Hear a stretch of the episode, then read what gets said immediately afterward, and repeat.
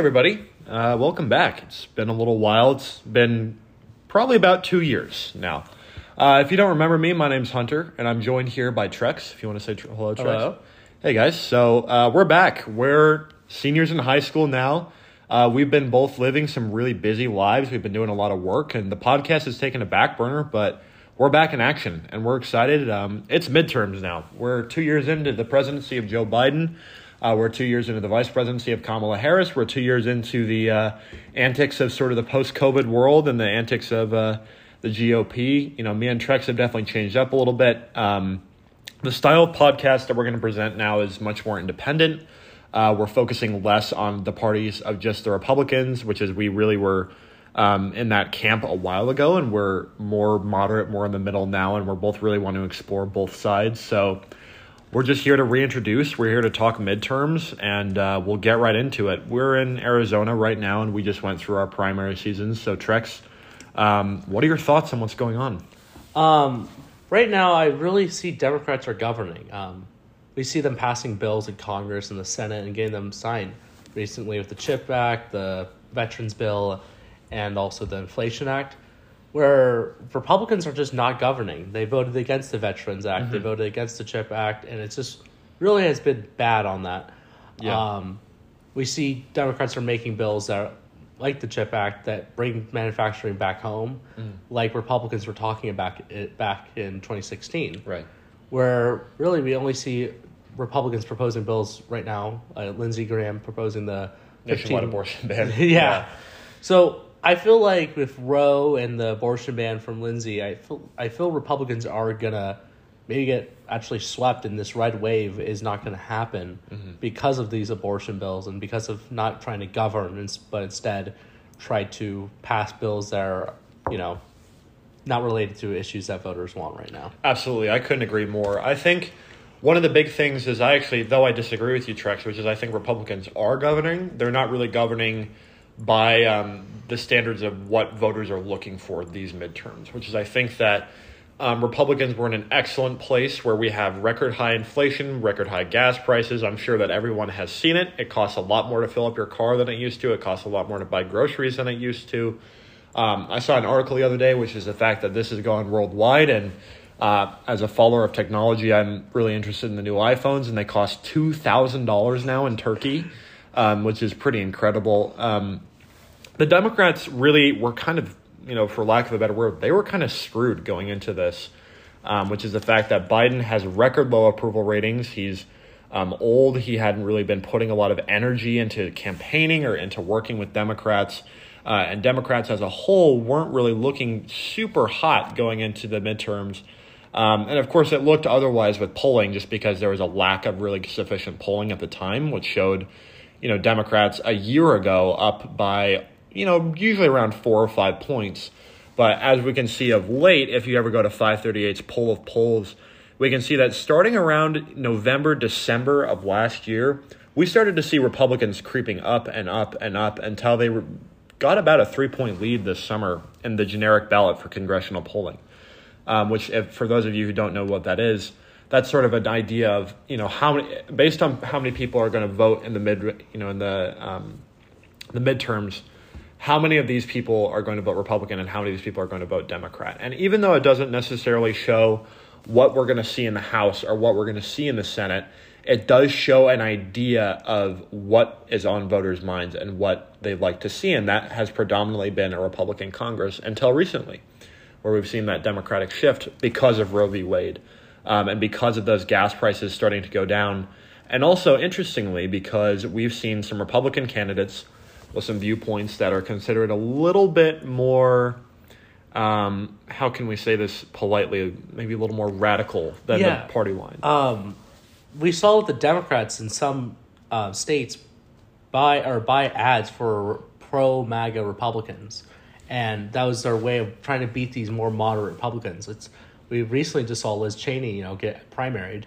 Um, the Republican Party did take a very sharp right turn, and any, who isn't even a who isn't even a moderate Republican Yeah. either, you know Um, it's weird to see it- somebody like an icon like Liz Cheney get cut down in the Republican Party when she, you know, is staunchly a very strong Republican, and is but she was against Trump's actions and now got killed for that Right. party. Even though she voted with him 93% of the time. Yeah. Um, so right now, what we have in the Republican Party is a great divide, where we have li- groups like the Lincoln Project that is Republicans that feel politically homeless.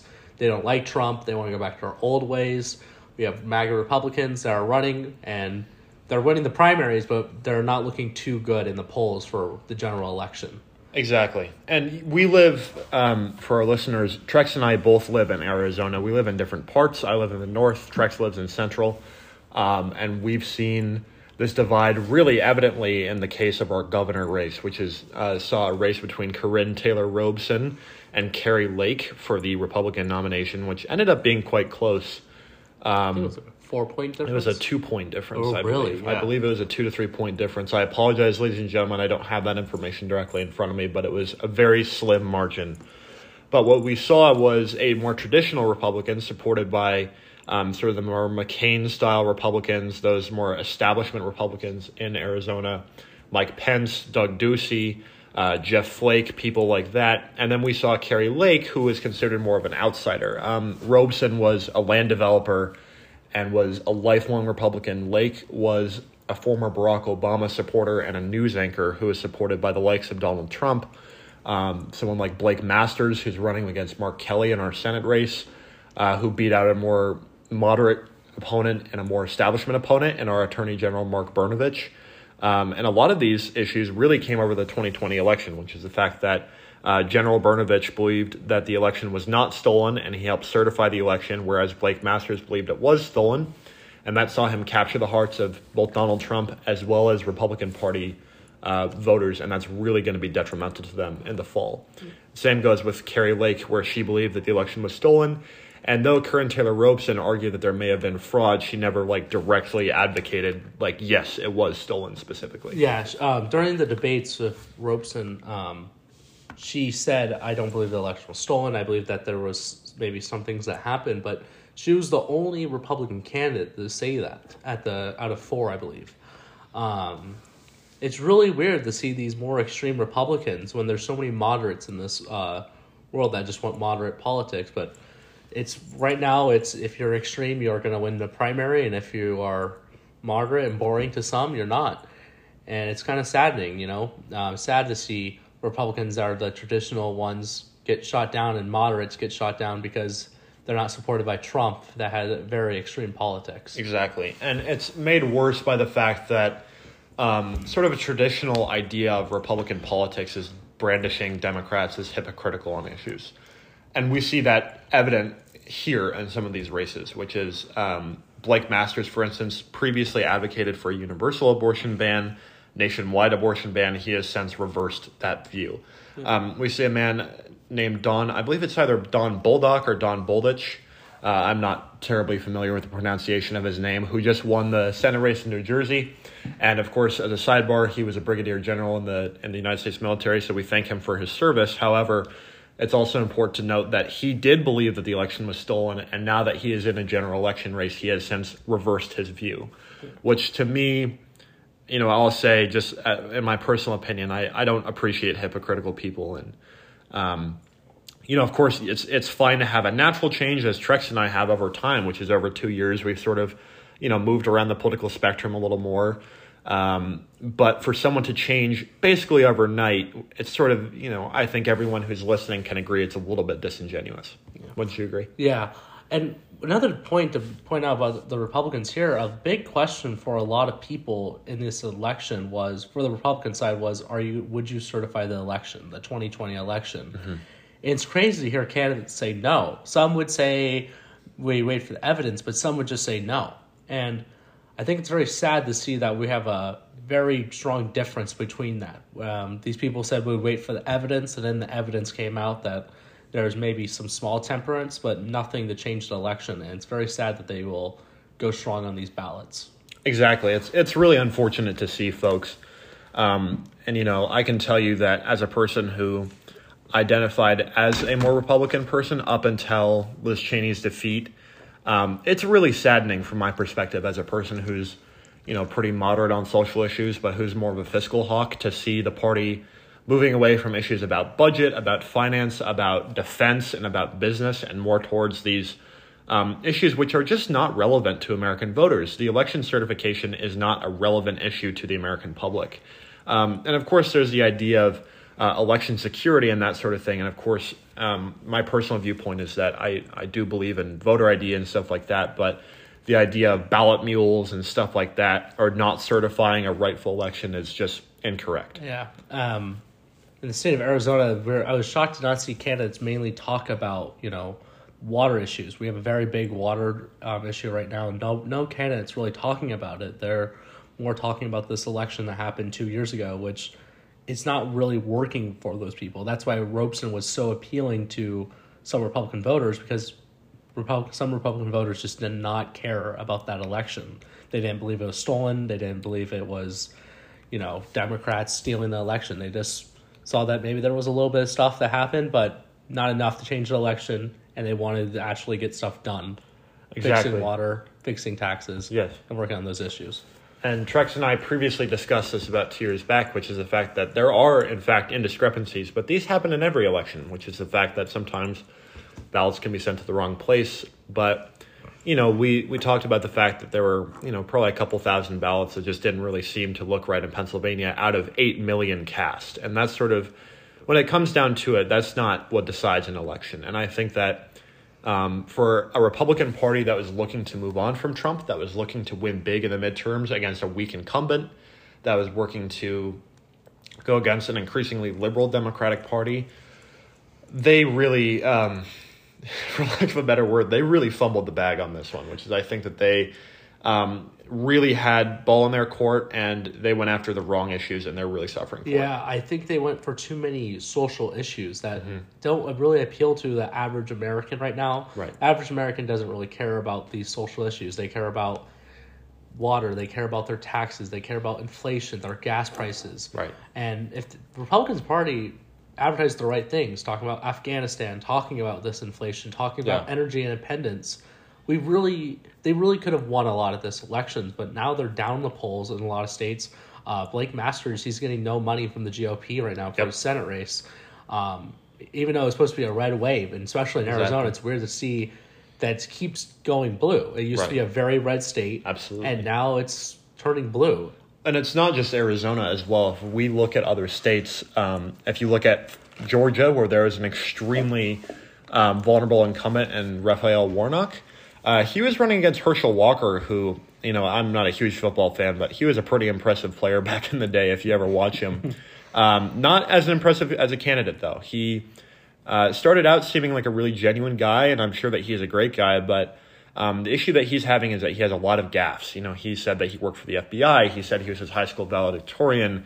Um, neither of those things are true. Uh, there is a number of other things, but I can't name them off the top of my head, and I don't want to give you guys the, the wrong information. Um, but if you look, I mean, it's still a close race, but in a state like Georgia, where you would not really expect a Democrat, let alone a pretty liberal Democrat, to win an election, it's looking more likely than not. Yeah. Uh, that's in addition to a state like Nevada, where we see Catherine Cortez Masto, who is a very, very vulnerable incumbent, um, run against Adam Laxalt, who really had a good shot at winning, just doesn't anymore. You know, Republicans, not for really any fault of his own, but just because Republicans are losing momentum nationwide, we're not fundraising as well. And one of the big reasons for that is because Trump has taken a lot of that fundraising and he's not really doing a whole lot with it. Yeah, I think Trump is the Republicans' party, or he is the party right now, and there is this very big divide that when Republicans want to win elections, they have to stick together and actually win that election. Yeah. And right now, there's this big, great divide, and we see it multiple areas. We've seen it in Arizona, where we had one moderate candidate versus a extreme candidate that was backed by Trump, and they were very close in the election. And um, we see that divide, and we have to wonder when will the party break apart and maybe have this bit two two different sides. Or I, somebody said to me they might think a third party might arise from this, a party that is Maybe so. moderates. Yeah. I don't know about that. I think there is. I think with all these extreme candidates, if they all lose, I think the GOP will have to restructure its um, party and restructure its policies of who they run. I With the- agree. yeah, but with the Democrats right now, they are winning. They are kicking it. Exactly. Um, I mean, I honestly, months ago, I thought it was going to be a landslide. But before the Roe v. Wade decision, um, I thought it was going to be a landslide. But after what happened, I feel like it really switched into uh, Democrats' uh, victory. And I couldn't agree more. Yeah. Yeah. All right, guys. Well, uh, we love talking about politics, but we also like money, which means it's time for us to take a little ad break, and we'll be back with you in a couple minutes. And we're back, everybody. Um, so we're looking at these maps right now, and um, Trex, you know, we're seeing a pretty bleak picture still for Democrats in the House. Um, do you think that that model on 538, which shows Republicans with a 71% chance to take the House, do you think that that still holds? I think that still holds, but I don't think it's a very strong thing. We, you know, we could see Democrats pull through. We still have a few more weeks of elections and campaigning, but I mean, I can see the Republicans still holding the House. Um, and some Democrats that were in those hard elections that got gerrymandered are going to keep their seats because of decisions. Um, for example, I heard one candidate talking about in Arizona talk about his whole thing was border gas and uh, groceries, and gas has been going down. Groceries are getting somewhat better, and there's been a couple things with the border that's uh, the congressman passed. But not really any major improvement. Not any major improvement, but he is going down in those polls. I think that the border issue is actually something that's really important to see, which is um, the border issue, of course, is always going to be Republican territory. And that's always going to be a winning strategy with Republicans. But we've seen something interesting, which is I think that um, you know the busing of migrants to places like Martha's Vineyard, D.C., um, New York, places like that. I think has actually had the opposite effect, um, which is I think initially it was meant to show that Republicans are really not putting up with it. Um, but now we're sort of starting to see this idea that maybe it's just cruel. I've read a lot of places where you know DeSantis's candidacy is a little bit down right now, just because a lot of people view it as rather than helping people or rather than deporting people, he's just moving them elsewhere in the country. Well, yeah, it's not seen as leading. It's seen as just you know giving problems to other people, and it, for a country that's supposed to be put together and for all of us to work together, it seems you know bad. It's Yeah. bad politics. It's bad policy decisions. Um, I feel like you should have taken the upper hand with this and just you know take them in, and or try to do something else other than bust them to other states and then try to blame them because it's it's bad politics for uh, DeSantis. Absolutely. I couldn't agree more. Um, ladies and gentlemen, I live in, I won't say where, but I live within Arizona's second congressional district, which is one of the hottest uh, races this year uh, between Tom O'Halloran, who's the incumbent, and Eli Crane, who's challenging him. Uh, this is a race which has started, you know, I feel like it's sort of an example of a lot of really close races in the U.S., which is um, Roe v. Wade was really the big issue that got us ahead because we used to see polls which would show O'Halloran back by almost 10 points against his challenger. And now we're seeing pretty much 50 50 between the two. Uh, and I will tell you, I actually attended an event of his the other day just to sort of see what was what. And one of the really big issues with a lot of people right now, um, that especially has elderly Democratic voters uh, pretty enthused because a lot of communities that are in Arizona's second congressional district are either Native American or bedroom communities for places like uh, Phoenix or Flagstaff, where there's sort of more industry. Um, a lot of these communities have a pretty solid Democratic presence, and we're seeing them pretty fed up with the Roe v. Wade decision uh, as well as candidates on the Republican side who often support a nationwide abortion ban. Trex, how much do you think Roe v. Wade will really affect the election, especially at the polls? I think that Roe v. Wade and then with Lindsey's bill really did give the Democrats a light of victory, a path for victory. Um, before this, it was economy, and economy was Republicans' territory. Absolutely. Afghanistan was Republicans' territory. Yeah. All these issues were Republicans, and now it's about Roe v. Wade. Um, right now, I've attended some political events, and most people don't really talk about the economy at these Democratic events. They talk Right. about um, abortion. I think this really got the youth riled up. Yeah. Um, and that's helping. It's like if 2020, where the youth came out and voted and put Joe Biden in office. Absolutely. And we're seeing this again with Roe v. Wade and doing that. And even the younger Republicans I've met, they care about Roe v. Wade, and they're Right. probably going to vote Democrat, even though they're very Republican. They love Trump, they still do, Absolutely. but they want abortion to not be on the ballot, and it is right Yes. now. And so they're voting Democrat. Yes. Yeah, I, I agree with that. And we've seen, even in a place like Kansas, where Kansas voted uh, almost 60% to 40% to not constitutionally ban abortion in their state. Um, and Kansas went to Trump by, I believe, around 10 points. So seeing it have, um, you know, 20% pro-choice or a 20% pro-choice lead over, um, you know, that bill, which was designed to sort of make sure that abortion couldn't be legal in Kansas. Seeing something like that uh, in a deeply red state, it really makes you wonder what you're going to see in some of these more purple states.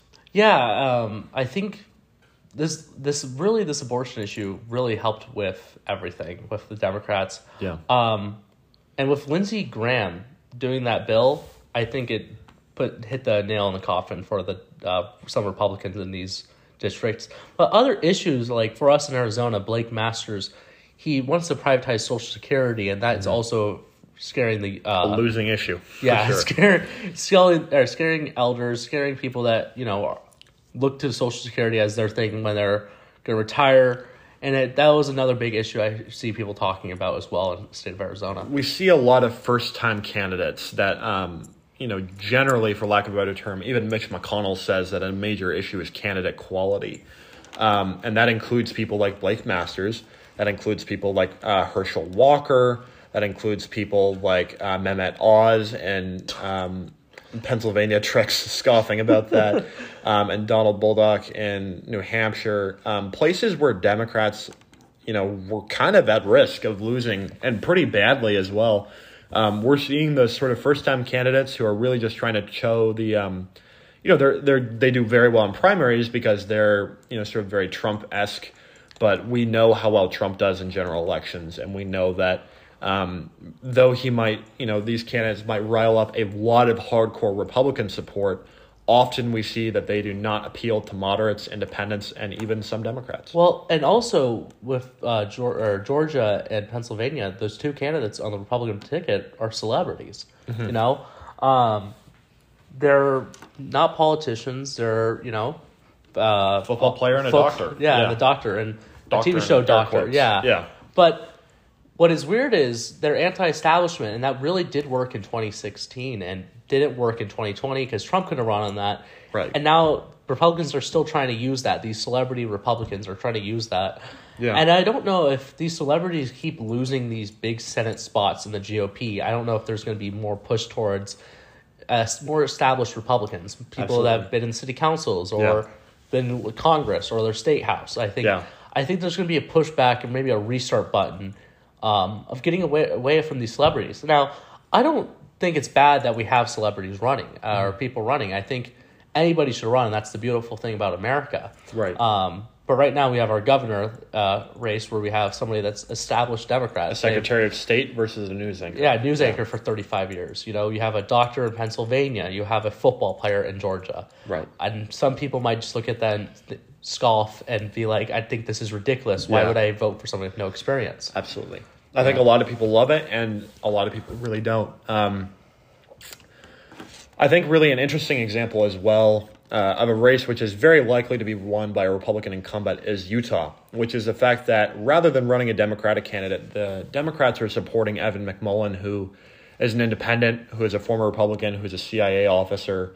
Um, he's supported by the Democrats and by Republicans against a much more conservative incumbent. He's unlikely to win, but the point is still there that Democrats are sort of adapting, you know, place by place. They're running really liberal uh, people in places like Massachusetts and Maryland, where there's a governor race up against um, some more hardcore Trump opponents, where previously, I guess you could almost call them liberal Northeast Republicans would win. Governor Baker in Massachusetts and Governor Hogan in Maryland, where they've been replaced on their tickets by much more Trumpian um, Republicans and are going to be beat by very liberal progressives. But in other places, we see more moderate candidates, places like Arizona, where we have Mark Kelly running for Senate. Um, and in places like Utah, where we have Evan McMullin, who is not even a Democrat, but is supported by their party, just because that's what's best for the state. But Trex, before we wrap up, um, I'm really curious to ask you, what are some standout candidates that you see?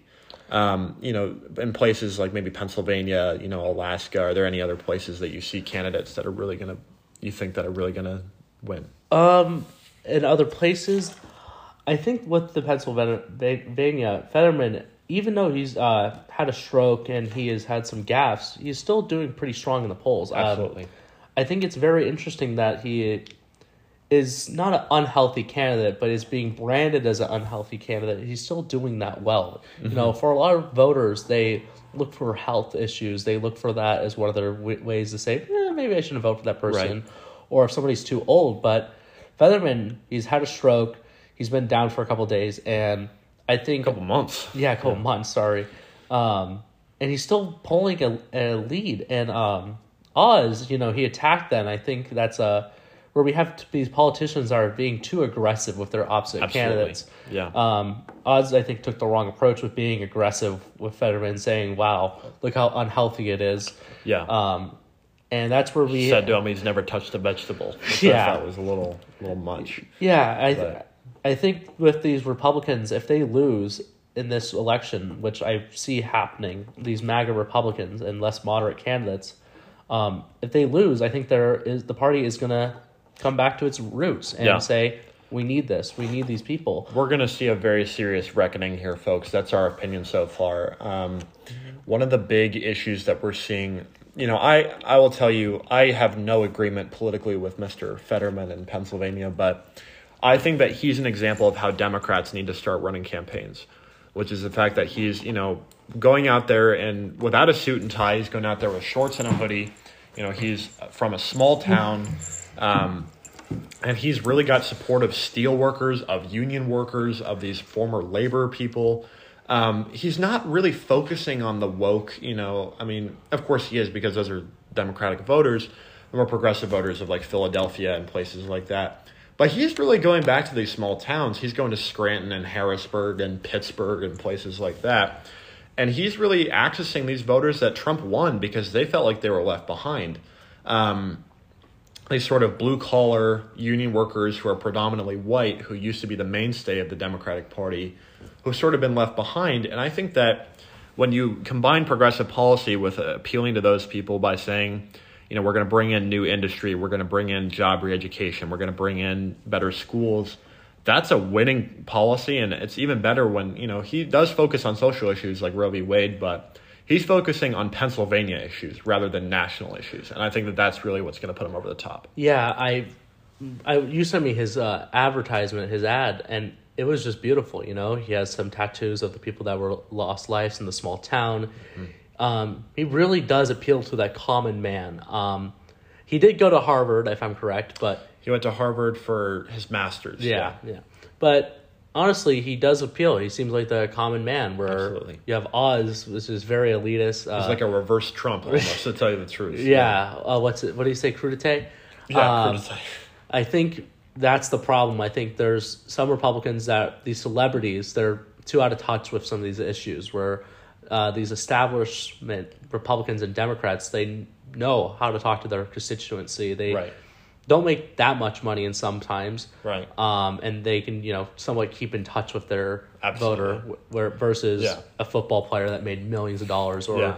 a doctor that makes millions of dollars. We see them in touch with voters, but we see them in touch with the very, um, you know, with their base and only their base. And I think that's the important distinction to make, is that these candidates are appealing to the voters, but they are not appealing to a majority of voters.